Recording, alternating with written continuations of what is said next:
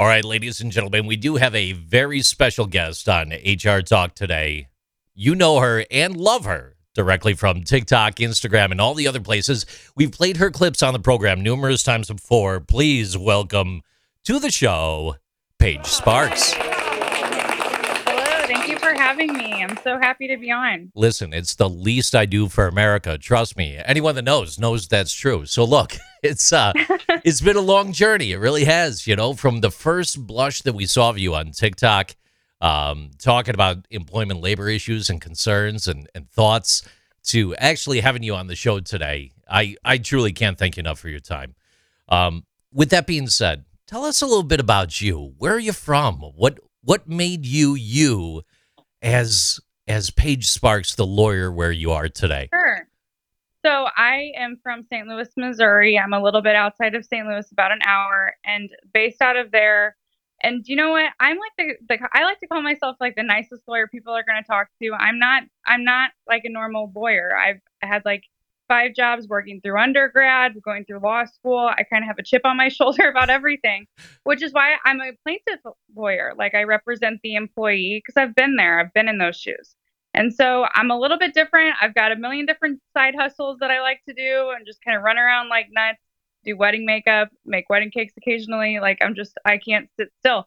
But so I started doing, I actually went to law school because a lot of people told me I wouldn't make it you know, and I'd work best out of spite. I'm like, all right, I have to prove them wrong. Yeah. So, you know, a lot of students that later I proved them wrong. And so now I'm practicing in plaintiff law in St. Louis, Missouri. I do mostly employment law. I cover a little bit of criminal things, um, but my passion is truly employment law.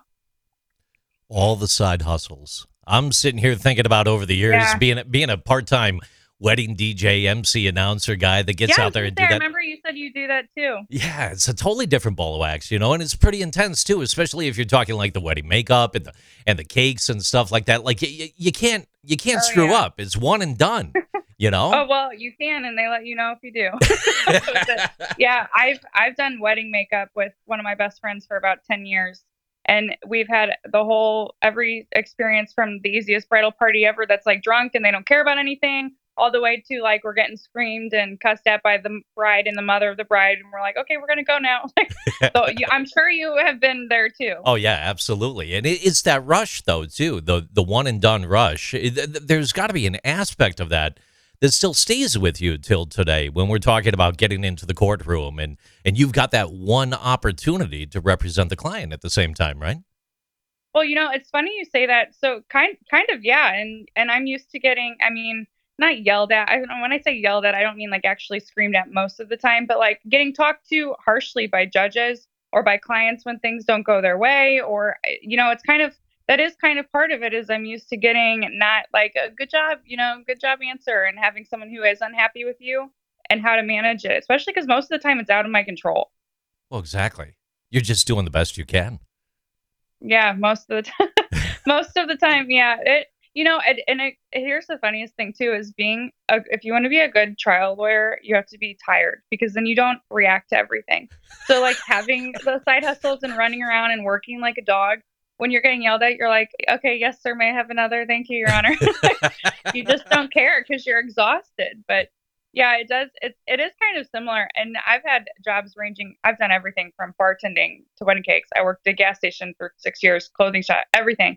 And so it's just funny, like the customer service aspect of it. Like I said, I've been in that person, that employee that I talked to, I've been in their shoes before, most likely. And so it's just kind of funny how I, I'm like, oh yeah, I know those policies, or you know, when I talk with them, I like to think that it's easier to talk to me because I because I know what it is to work an overnight shift at a gas station. You know. A lot of people think about moving on in their careers. They think about finally reaching that point where they're in the C-suite. They're they're wearing the suit, they're eating the sushi, they're going golfing, they're doing all those special things, right? And and some people get there without having spent the time in those essential jobs to get the start. They might not have that connection, that relationship with what it takes to get the day-to-day work done the fact that you're representing the employee with that heart and understanding of where they're coming from that's kind of second to none you put yourself through I like the way you just put. I like the way you put that because I like to think of myself that way too. Is obviously it's like if if someone's born with you know, a wealthy family or something like that, they're going to be able to do the same thing I'm going to be able to do. But I think maybe some situations I do have a little more empathy because I've been there. Like, I like the way you put that. Well, thank you so much. Well, it's it's true though, right? The emotional intelligence, the empathy, the connection uh, to to people along the way. It, it, it, all comes down to the journey in your life that you've lived. It, you you made mention about school there and, and getting yourself through school. Uh, you worked these side hustles to make that happen. There, there wasn't an endowment of millions of dollars bestowed upon you for the hopes of the future, right? Oh yeah, I have a little uh, like unconventional way that I went through school and through law school, so I don't know that this would work for everybody, but it, for me, like my mom helped me a little bit with undergrad, yeah. and I had a bunch of scholarships from high school. But I had a horse that I was showing competitively, which was costing like upwards of 800 bucks a month. So I was working like under undergrad, I was working like three jobs. I was doing showing on the weekends. I was just insane. And I didn't really care so much about school or the grades. I didn't do any like it was really bad. It just kind of came naturally to me, which really ended up being a crutch later and really kicked me in the ass because when I went to law school, you're no longer the smartest person in the room. Right. You're among many and actually probably the dumbest person in the room. I know like practically I am happy to admit I was and so when I went to law school my first semester, I was like, it was hard for me to not have the three jobs and to cut back because that's all I've known. And I tried to do it at the beginning and just totally fell flat on my face and and was like at the bottom of the curve with the grades of the first semester. And I'm like, all right, I got to reevaluate. I cannot do my old life, like my old lifestyle. And so, you know, fortunately, you're allowed to like take a living expense portion of your loan out if you get enough scholarship kind of like gap in there. Yeah. So I so I really buckled down and I'm like, all right, this has got to be my full time job, like law school. And so it was hard for me because of doing those jobs. And I went, I I did it weird. I don't think a lot of people work that way. I I ended up going to undergrad for five years because my classes were spaced out with work and then law school three year program. And so toward the end of law school, I kind of went back to my old habits and started working because then you kind of get the hang of it and the grades really don't matter once you have a job lined up. Your your first year grades are the most important. Then after that they don't really matter. As long as you don't fail out of a class which I, a lot of people will give me flack for saying that but your grades really don't matter in law school. Those connections at the end of the day when you finally find that position when it's either been offered to you or you've networked appropriately or or did your internships or what whatever it may be in your world that you had to do to finally get to that point it changes things right? Like it's it's that awakening yeah. that you know that there's more than light at the end of the tunnel. You can see your life coming together. The coolest thing about the connections that you do make in law school too which i wish somebody would have someone told me this at the beginning but i was like oh yeah whatever and I I wish I would have done it because the first day of law school, someone came and spoke and was like, "Don't make enemies with everybody, anyone here. You don't know who's going to be a judge, who's going to be your opposing counsel, who's going to be referring you cases and being income. Like, be nice with everyone, be friends with everyone." And by nature, law school is so competitive. They make it cutthroat. They like it that way. And so it, that's not natural. It's like it's natural to be an enemy with everybody while you're going through law school. And so I wish from day one I would have done that a little better. I, I did try to once I realized, oh, that person was right. I did try to do that. And it's true. Like I have people refer me cases who I'm friends with. I have even have someone who I didn't get along with who occasionally will like touch in and re- like it's just so that's like a big takeaway. If someone if someone listening to this is wanting to go to law school, don't do what I did and be like, oh, whatever, like it'll all work out. You really do need that network and that community because people refer cases. You might work for them. They might vouch for you. You just never know. When we think about some of these HR people that actually listen to HR talk, not just here within the United States, but also globally, some of them have that those leadership skills already. They might have the backbone in place. They might not be comfortable with where the culture is going, and they feel that they could do a little bit more. There's been some people that have chimed up that listen to this show that say, you know what? I think I know employment labor law good enough right now. I'm going to go back and go to school and get that degree and try the bar exam. And then they try the bar exam. And then they try the bar exam. Yeah. And then they try the bar exam. it's, it is brutal. It is. I was insane. I mean, nobody talked to me for about three months. I was studying. That's all I did. I was psycho. I'm my own mother quit speaking to me because she'd call. And like in your brain, you're like, every second you don't spend studying, you could fail because you didn't memorize this one thing. Because that's all it is, is basically memorization for the bar exam. And so, like, I mean, I was so stressed out. I lost hair. I was freaking out. There were people puking. Oh wow. on the breaks during the bar exam. I mean, people really truly freak out and for good reason. You know, they they really it's hard. And um people my own mom would call me and be like, Hey, so how's studying going today? I'm like, What do you want? Like, I don't have time for this. And so nobody talked to me that time. Thank God I passed it the first time because I don't know if I could have handled it the second time. it is rough. It is so bad. At some point in the journey here, um, you're you're now established. You're at the you're at the firm that you're with. Uh, do do we say who you're with, or do we leave that off the table? That's up to you. No, that's okay. You can. Um, so I work at Ecker Law Group. It's a smaller St. Louis-based firm. That's we do mostly plaintiff side. We'll do we do anything from personal injury, employment law, like I do, criminal law, and we also do a little like weird areas of like laws that okay. This, so someone brings me a case, and it's not like a clear-cut liability case but I want to help this person. We have some creative ways, which this might be a good, like, whole nother conversation. Yeah. We have some creative ways where we can rope it in under things like the Missouri, um, oh, the MMPA Act, where it's like if it's in commerce, you can still get it in. And so we do weird stuff, which a lot of weird things get referred to us. Um, like I can tell you this, like when everything that's public record, like there's a case right now that I'm on where an individual got hurt um, it's premises liability. They got hurt at a hotel that was under construction because it wasn't properly set up. Oh wow. And nobody else will touch that case because if you if you read, I can't. I'm not going to go into the details, but if you pull Sure. up the petition, the facts are not good. And so if you pull it up, nobody else will touch it. And we're like, okay, well, we think we'll try. We think we can. And so we do every we do weird stuff all the way to like normal, like run of the mill, you know, sex harassment. This happened and this happened. You know, they have a settlement. We do a, a kind of like a wide variety. Uh, you haven't gotten into elder law, working out of a strip mall, and then periodically doing video shoots and commercials, right? You know, you know what? People, it's my favorite TV show, and I don't like legal TV shows. And so I love Better Call Saul. People tell me Kim Wexler every once in a while. That's a great compliment to me. I love that. I'm she okay was with that. so hardworking in that show. She was unbelievable, right? Hey, that's me. Yeah. yeah, I haven't seen. Don't ruin anything. I haven't seen the whole thing because I kind of like only watched the first two or three seasons, I think. Okay. But yeah, I love that. I do love that show. But I love Better Call Saul. And you know, um, I don't like a lot of legal shows. I feel like they're not really realistic because it's drama and it's fun and like my normal life is boring, you know. But Better Call Saul is pretty, you know, accurate as far as like the scandal, how some other lawyers are, how they act. Yeah. And just the snakiness of it. I guess that's why I liked it because I'm like, oh yeah, that's to- that This totally happened. this is real. Yeah. This happens daily. Oh yeah, yeah, no, yeah, it does.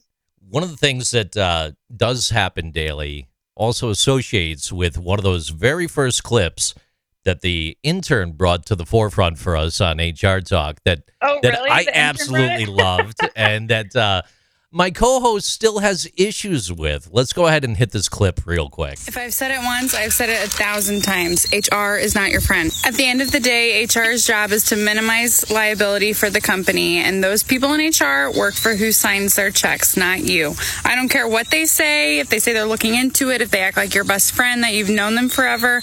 Don't believe it. If you're being harassed or threatened, consult somebody else outside the company. Don't use their HR and trust them to take care of your business. And one more thing don't not report something or not do something because somebody in HR told you that it's going to make so and so lose their job or they'll have to do an investigation. Like, that's the point. If you're being harassed or discriminated against, use those words, make a complaint, and do it in writing in an email. Don't let HR push you around or trick you. Strong, very very strong, and so incredibly true. How many people have actually? Lived this, experience this, they suppress the issues that are going on because they don't want to lose the job. They don't want to, Yeah. you know, sacrifice what they have on the table and having to pay the bills on a regular basis. So they they suck it up, aka suck it up, buttercup, as they say nowadays, right? And they they internalize that, and this goes on year after year after year. It turns into a pattern of repetition. So very bad. You're hitting the nail on the head there. HR people don't like hearing it though. Well, and you know what? I'm so glad you brought this up. Any pretty much any video that I do is is inspired by someone I talked to that week that I wish I could have helped them. Like I wish they would have known this, or I wish I could have. Ex- or, you know, any video I do, it's it's not just most of the time out of my own head. It's because I saw something bad happen to someone who contacted me, and I couldn't help them because it was too late. For example. So yeah, the this video, I will be honest, it, I was after work, I was walking my dog, which is why you hear like birds screaming in the background, which is anno- so annoying. But I was like, you know what? someone I just talked to, I think that day was like, I was afraid to lose my job. I didn't want to talk. I didn't want to use those words because they're dangerous, right? You're kind of Right. taught to know, like, when you make it, the first response of a normal HR rep is like, this is a serious allegation you're making. And it's like, yeah, it is. And so they've actually scared, sometimes scared employees from making those complaints. And to be fair, oh, it was a little aggressive of a video, okay, because it's TikTok, you get 60 seconds. I got to get someone's attention. Like, not every HR professional is like that. I'm Right. well aware. But I also pretty much only hear the horror stories of the ones that are. So that's why that's why I made that video. As someone I had talked to, I was like, oh, I wish I could have helped them because you people contact me a lot of time after the fact, and they'll be like, oh, I was discriminated against. It'll sound like a good case, like a good timeline Right. you know, maybe I'll even have email proof of they said things that they shouldn't have said. And I'm like, great, did you complain about this for discrimination? And they all the time the answer is no. And it just kills me that people are it's so ingrained for people to be afraid to do that. So that's why I made that video. That's why it's a little aggressive why Ricky didn't like it. well, it's true. And it's the reality of the situation. And and in one breath, while employees might feel a little bit more comfortable to try to anonymously report to the EEOC that there's an issue, later on they find out that, well, you can't remain anonymous through that process. right. Sometimes they're taking the the good faith and word and actions of that HR guy or gal that they've known for years. They they go to the bar together. They have happy hour. They enjoy. They know their families and kids. Hey, uh, Ted's gonna take care of me. At the end of the day, Ted's not taking care of you. Ted's taking care of the company. I wasn't aware until so that was my first TikTok video that really went like kind of viral.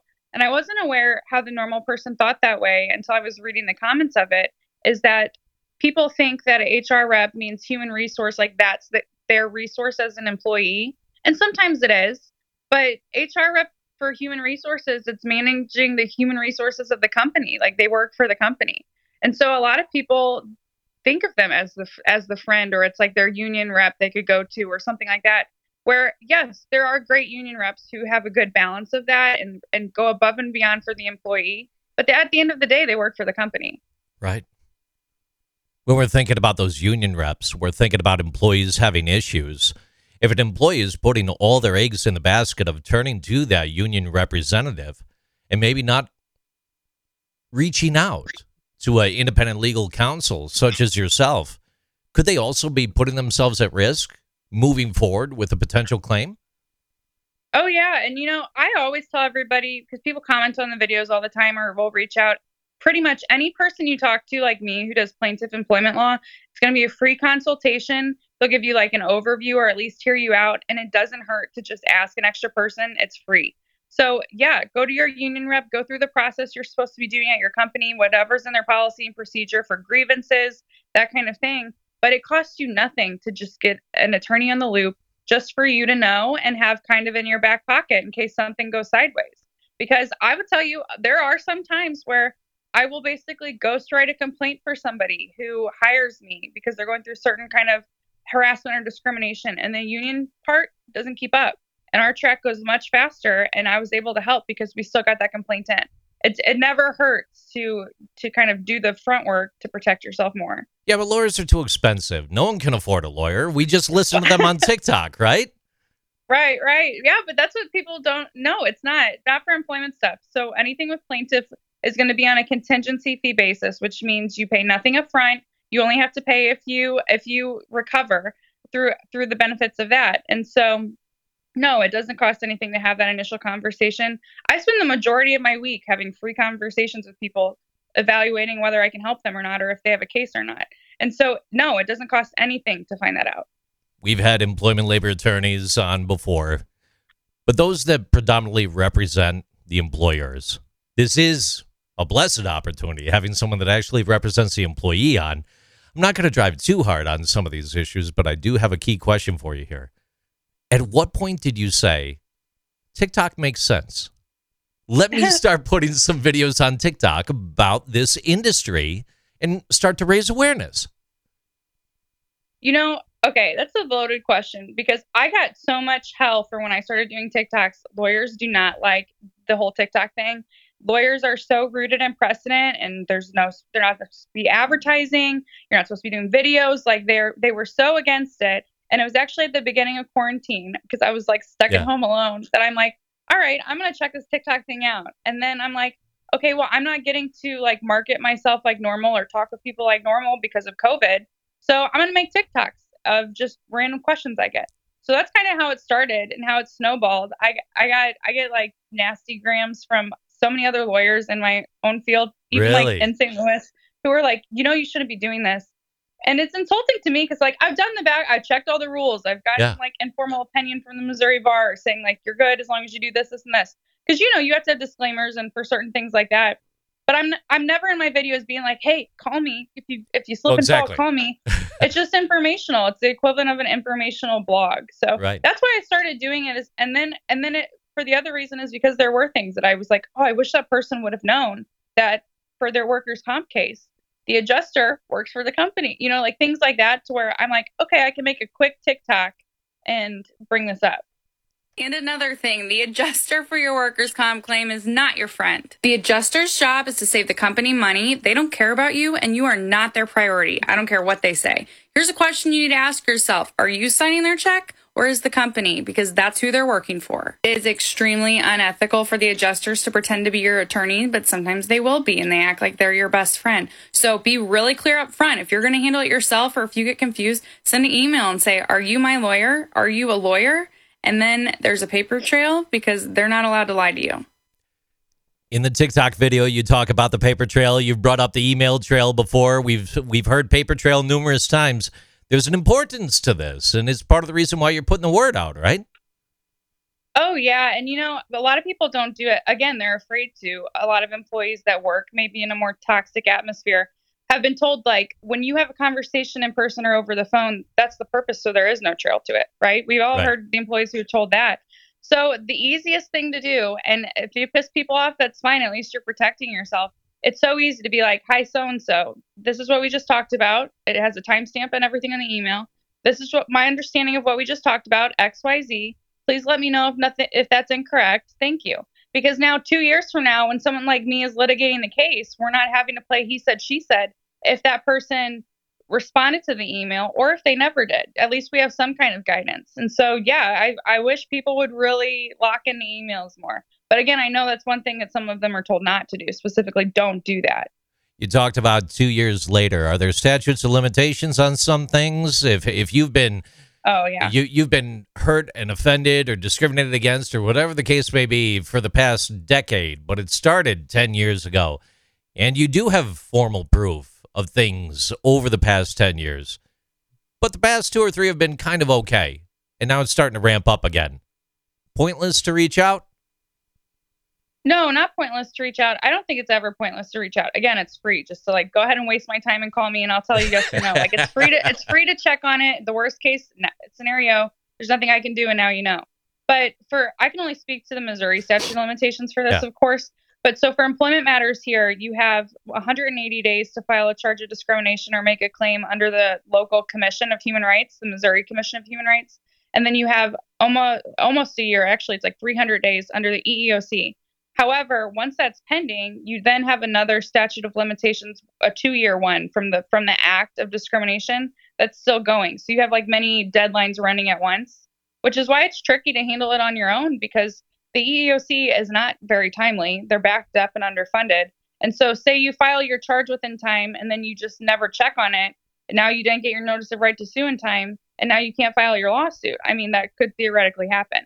But there are a bunch of deadlines for it. Now, the question you asked about if it's going on for 10 years, there is in Missouri, you can argue continuing action theory.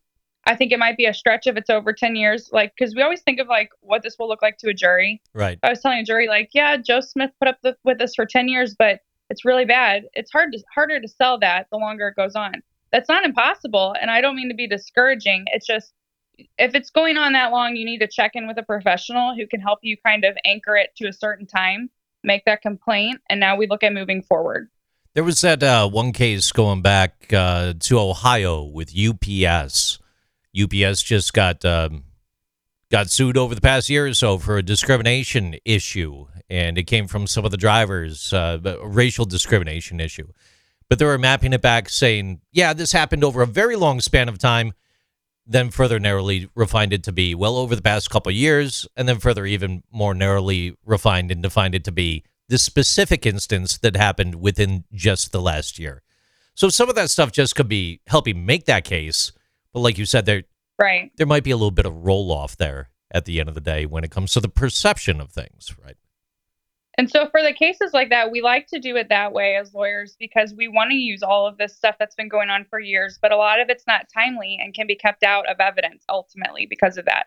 Um, before you go to trial, and this, like some people didn't know this, I didn't know it before I was a lawyer. You actually will have rulings in front of the judge before trial happens saying, Am I allowed to bring this piece of evidence in or not? Everything's pretty much predetermined before the trial starts.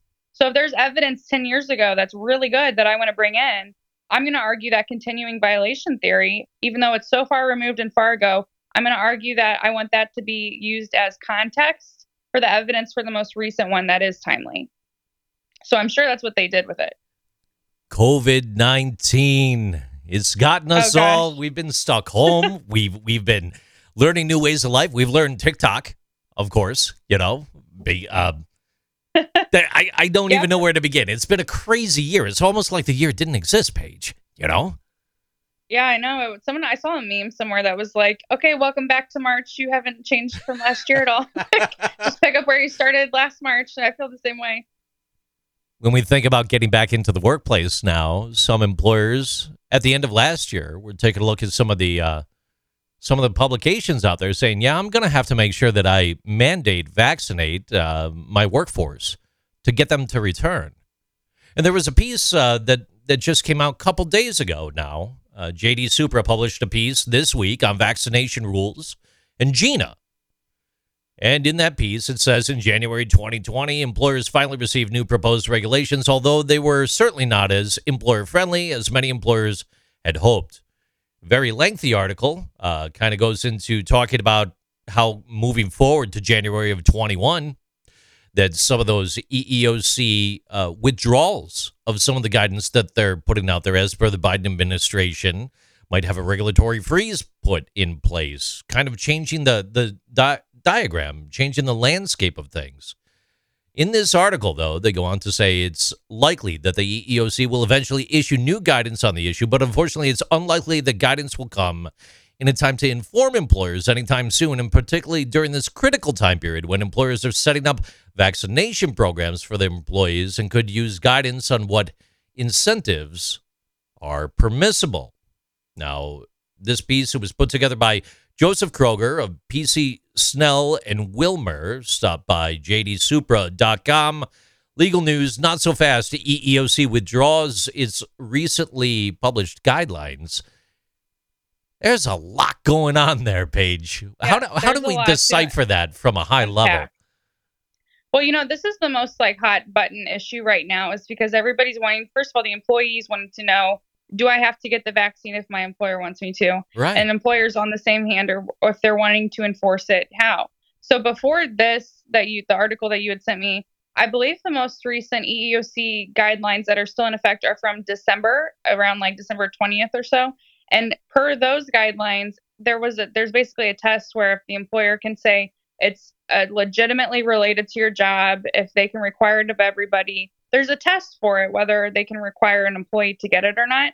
Which is why prior to COVID, employees were allowed to or employers were allowed to do that for things like the flu vaccine okay. where if you work in the health field, they could require you to get the flu vaccine, for example. Yeah. So the prop the problem now is because so like before it was kind of more so related to like if you worked with children like as a teacher in the healthcare with if it was legitimately like okay you need to be as healthy and safe as possible because you could spread this to other people Right. given the field.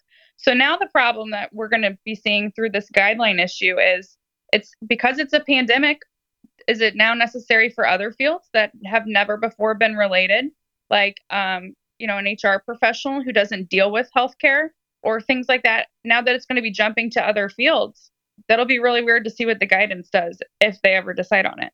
I'm also curious to see what the future is going to hold when we're talking about returning to the workplace. And if it comes down to like an individual employer's mandate to say, yeah, you know what, per our leadership and guidance and decision making process, everyone returns to the office next Thursday. Oh, Yeah, that's what happened to me way- last week. that's what happened to me last week. But yeah, it is it is gonna it's hard because there's a lot of cases that are people that I'm getting calls for right now who are in that same situation and they're not able to come back or ready to come back because they have a legitimate health condition or concern and things like that. And so one of the things they can ask for if they're not ready to return would be a reasonable accommodation to continue working from home or to work in a like sequestered place at their office. The problem is is they don't get to pick their accommodation. They can just request it. And so I've been getting I mean probably like 10 conversations a day of Yeah. this actual conversation to where they're like, "Well, I still want to work at home because I have really bad, you know, asthma and all this other things and I if I can't get a respiratory issue." right. Which I'm like, "Yeah, I get it. That makes sense." But if if your employer doesn't have to do that particular accommodation, they could say, "No, you have to come to work and we're giving you an N95 mask." And they can do that. And from there, there's no option. That's it. Well, well, yeah. I mean, you they you don't get to you can request your accommodation, but you don't get to pick them. So what I tell people is, you know, abide with what your employer says. If you want to keep your job, you've got to do that. But the thing that we always want to be careful and we want to look at is if if there are further complications related to a disability, like if this accommodation isn't good enough, we want to document it through that email paper trail that we were talking about with Right. reasons why. And then if you start getting negative or adverse treatment after asking for the accommodations, we want to keep track of that because now we'll be looking at possible discrimination. But yeah, for the most part, your employer picks the accommodations after you request them. You can suggest them, but you don't get to pick. Ultimately, at the end of the day, this is just two people talking on a podcast. This is not official legal advice, right? This is just Absolutely not legal banter. advice. This is just conversation and informational only, just like I say in all my TikToks. Every state's different, so you really do need to check with a local lawyer if you have any questions because they all vary. talking about ways that people could reach you, though. And just for disclaimer, we're not saying reach you in the office at your telephone number there, but you could be found on social media for further entertainment purposes and oh, informational Oh, you- needs, right? If you want to go see people fight on my TikTok comments, I'm on TikTok as lawyer Paige. It's just lawyer, and my name's P A I G E. And then on Instagram, I put I try not to post so much funny or like more funny stuff on Instagram, not so much legal stuff to make me feel seem like a human, you know, Right. on Instagram. And so my Instagram is underscore paige sparks. That's your real name, too, right? That is my real name. Yeah. You want to know something funny? Tell me. Um, I really like my name, but my so a lot of lawyers when they switch over, they start going by professionally like their middle initial. You know, I think it's kind of like I, I won't even get to it, but I didn't. I chose not to do that for a variety of reasons because, and then the big, biggest one is my parents named me Paige Michelle Sparks, so signing all my legal documents as PMS. So anyway, I do not go by Paige and Sparks. I go by Paige Sparks. I mean, it could be worse, but I was like, thanks, mom and dad. Thanks. you brought the joke to the table. I just laughed along with you. I'm not laughing at you. I'm with you on No, this no, no. humor. I brought it up. I brought it up. You would have never known. I, it is funny. It is funny when. So sometimes that's how we'll Guys, track. don't like, make her who- mad. Don't upset her. Hey, my name speaks for itself. Yeah. and what's funny is sometimes that's how we'll sign off on who like last read the document, you know. Yeah. And I'm like, come on, like, come on, right? PMS read this. if you have It any any thoughts of, of wisdom or advice to HR people that are hearing you on this program today, what would you tell them? Oh, that's a tough one because normally I don't talk to the HR person. Um, what I can say, okay, I know this contradicts what I told the employee, but if I was at if I was an HR person, I really can like nail them to the wall on their emails. HR people like to spell every single like reprimand out in email and be very specific. And while that's great, and I know why it's required, it's you know keep track of things or whatever. I'll just leave that food for thought. Is sometimes less is more, and like I can do a lot of damage with a really detailed email from an HR rep, especially one that doesn't know the law and might accidentally say like, "This is the reason we wrote you up," and it's like just what I need, and they put it in writing. So I know that contradicts what I said before, but you know, putting on my HR hat, No, that's, That's fine. Less is more. It's it's policy and culture at the end of the day, and there's so many people that still live and exist in a culture of fear rather than live and exist in a culture of trust. And due to that, this is why we live Yeah. and work and operate in this this weird world that we're in right now, where some people do need to seek legal guidance, and where other people are very comfortable in just telling uh, telling their employee to piss off or swear at them on a regular basis, day to day. Which I guess legally they can to a degree, but. Uh, Oh, sure, you can. It's just what happens to you after that. You know, that'll be that'll be maybe a story one time. Is I did do that once when I was working. it did not end well for me. what happened? What happened? oh, that's a long story. Uh, it's a long Do you wanna go there or no? actually maybe another time. It's really funny though. I will tell you another time. okay, deal. Well, look, it's been a pleasure having you on. Uh, you know, it's only a quick glimpse for these past half hour or so together, but it truly has been a pleasure. I can't thank you enough for being here on HR Talk. And once again, ladies and gentlemen, stop by TikTok. That's Lawyer Paige, correct? Mm, yep. And over on Instagram, underscore, Uh, underscore paige, paige, sparks. Yeah. Yeah, there's some really good horse videos on there if you want to see my horse do tricks. Big fan of the horse doing tricks. Ladies and gentlemen, Paige Sparks. Take care.